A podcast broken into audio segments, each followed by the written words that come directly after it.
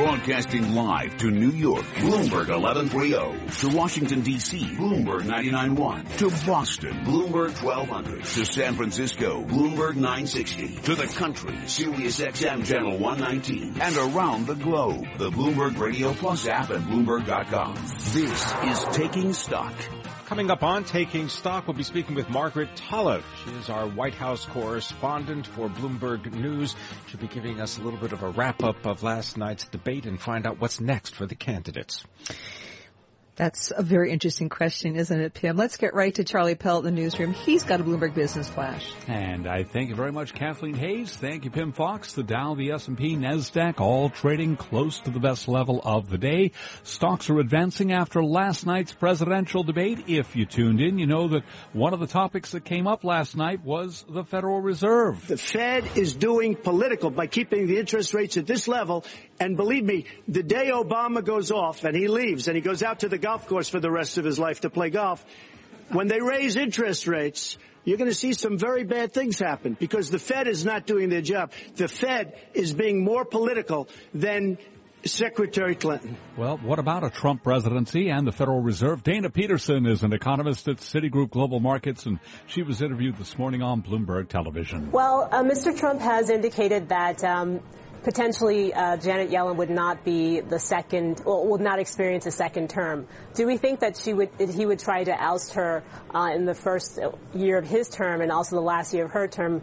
Most likely not, but we would expect that he'd probably choose a federal gov- governor, um, uh, sorry, a chairperson um, who might uh, potentially uh, handle monetary policy a little bit differently.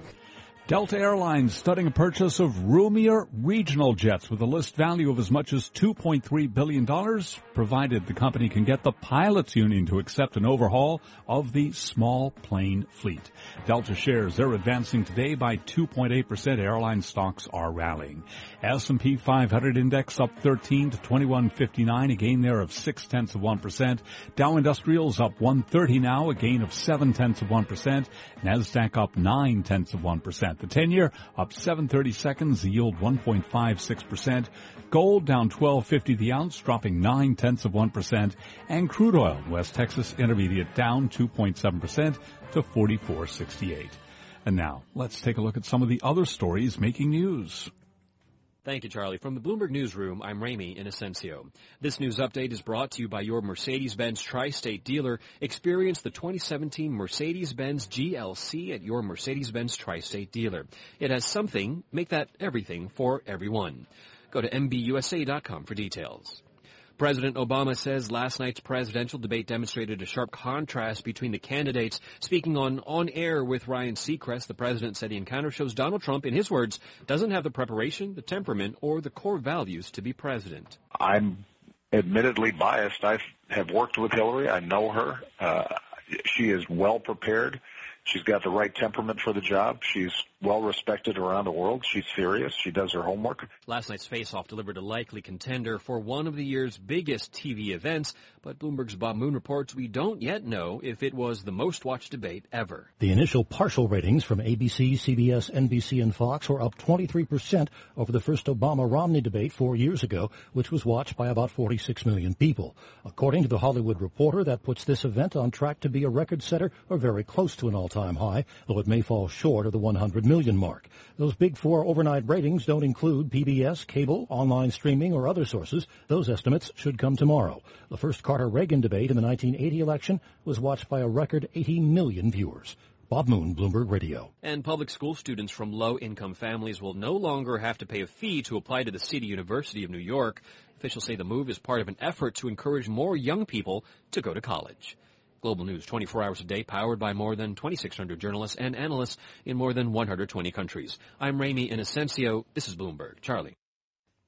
And we thank you. And again, recapping, U.S. equities are advancing. S&P 500 index up 13 to 2159, a gain of six tenths of 1%. I'm Charlie Pellet, and that's a Bloomberg Business Flash. This is Taking Stock with Pimm Fox and Kathleen Hays on Bloomberg Radio. Donald Trump had one job. Don't take the bait, but he let Hillary Clinton get under his skin minutes into their first presidential debate Monday night. So writes Margaret Talev, uh, Bloomberg News White House correspondent in her piece co-written with Sahil Kapur on the Bloomberg today on Bloomberg.com. Margaret joins us now. You know, it's interesting, Mar- uh, Margaret, because after the, the Democratic National Convention, when the uh, Muslim American uh, family spoke about their son who was killed in action. There was a very interesting piece online comparing Hillary Clinton to a very skilled matador who had manipulated the bull in the ring, Donald Trump, to take the bait. Is it your sense, according to your story, it seems it is, that this happened again last night? It's so interesting that you compare the two because I think we are seeing a lot of that uh, today uh, in terms of uh, uh Mr. Trump's treatment of uh, Alicia Machado, this former Miss Universe contestant who at the time when Trump uh, owned the Miss Universe pageant. He was critical of her for weight gain, and uh, rather than kind of, you know, say, "Hey, that was a long time ago. I, you know, apologize for my statements," or saying something like, "Look, she's entitled to her opinion. Let's move on."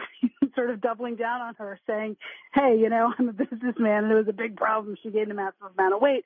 This does have sort of echoes to what happened there with the Khan family, where these are grieving parents, obviously entitled to their opinions, and uh, rather than just sort of let it go, he decided to engage with them and and uh, and criticize them for criticizing him. That didn't bode well for him in those days after the convention. Um, you know, and, and Hillary Clinton is hoping to kind of take maximum advantage of that today coming out of that debate. Margaret, what are negative emotion words, uh, and what and what are they? What are they, and why are they noteworthy? They're noteworthy for two reasons. Uh, one is to watch the pace and the sort of propensity uh, with which they're used in a debate, and, and another is because they give you a sense of how a candidate is trying to win. Are they trying to sell a positive message of themselves or a negative message of their opponent? On both fronts, uh, what you see from sort of an initial survey uh, of uh, you know the words used last night is that Donald Trump uh, was turning increasingly to negative words as as the debate got worse for him. And this is look, this has been been actually a tactic of both the nominees because neither one of them is particularly like beloved by uh, anyone outside of their core base, right? And so they've both found uh, up until now more success in kind of uh, dressing the other one down, raising concerns about the other one, than in uh, burnishing their own positive image. Hillary Clinton may have an opportunity coming out of this debate to sell a more positive image of herself, both to the places where she should be strong, like the women's vote, and the places where she's really had trouble, um, men, middle class voters, uh, working class voters, uh, and young people. Uh, she's trying to seize that window now. Mm-hmm. she hasn't had much success until now. You know, Margaret, I just have a hard time figuring out what people really think about who won, and I'll tell you why. For example, uh, our Bloomberg News story quotes a CNN Snap poll finding that 62% of voters who watched said Clinton won the debate, 27% for Trump. Now I'm looking at another thing the Drudge Report's online vote, uh, let's see, 80% said Trump won. Uh, if you look at a Fox News online vote, Trump won with 50% of respondents.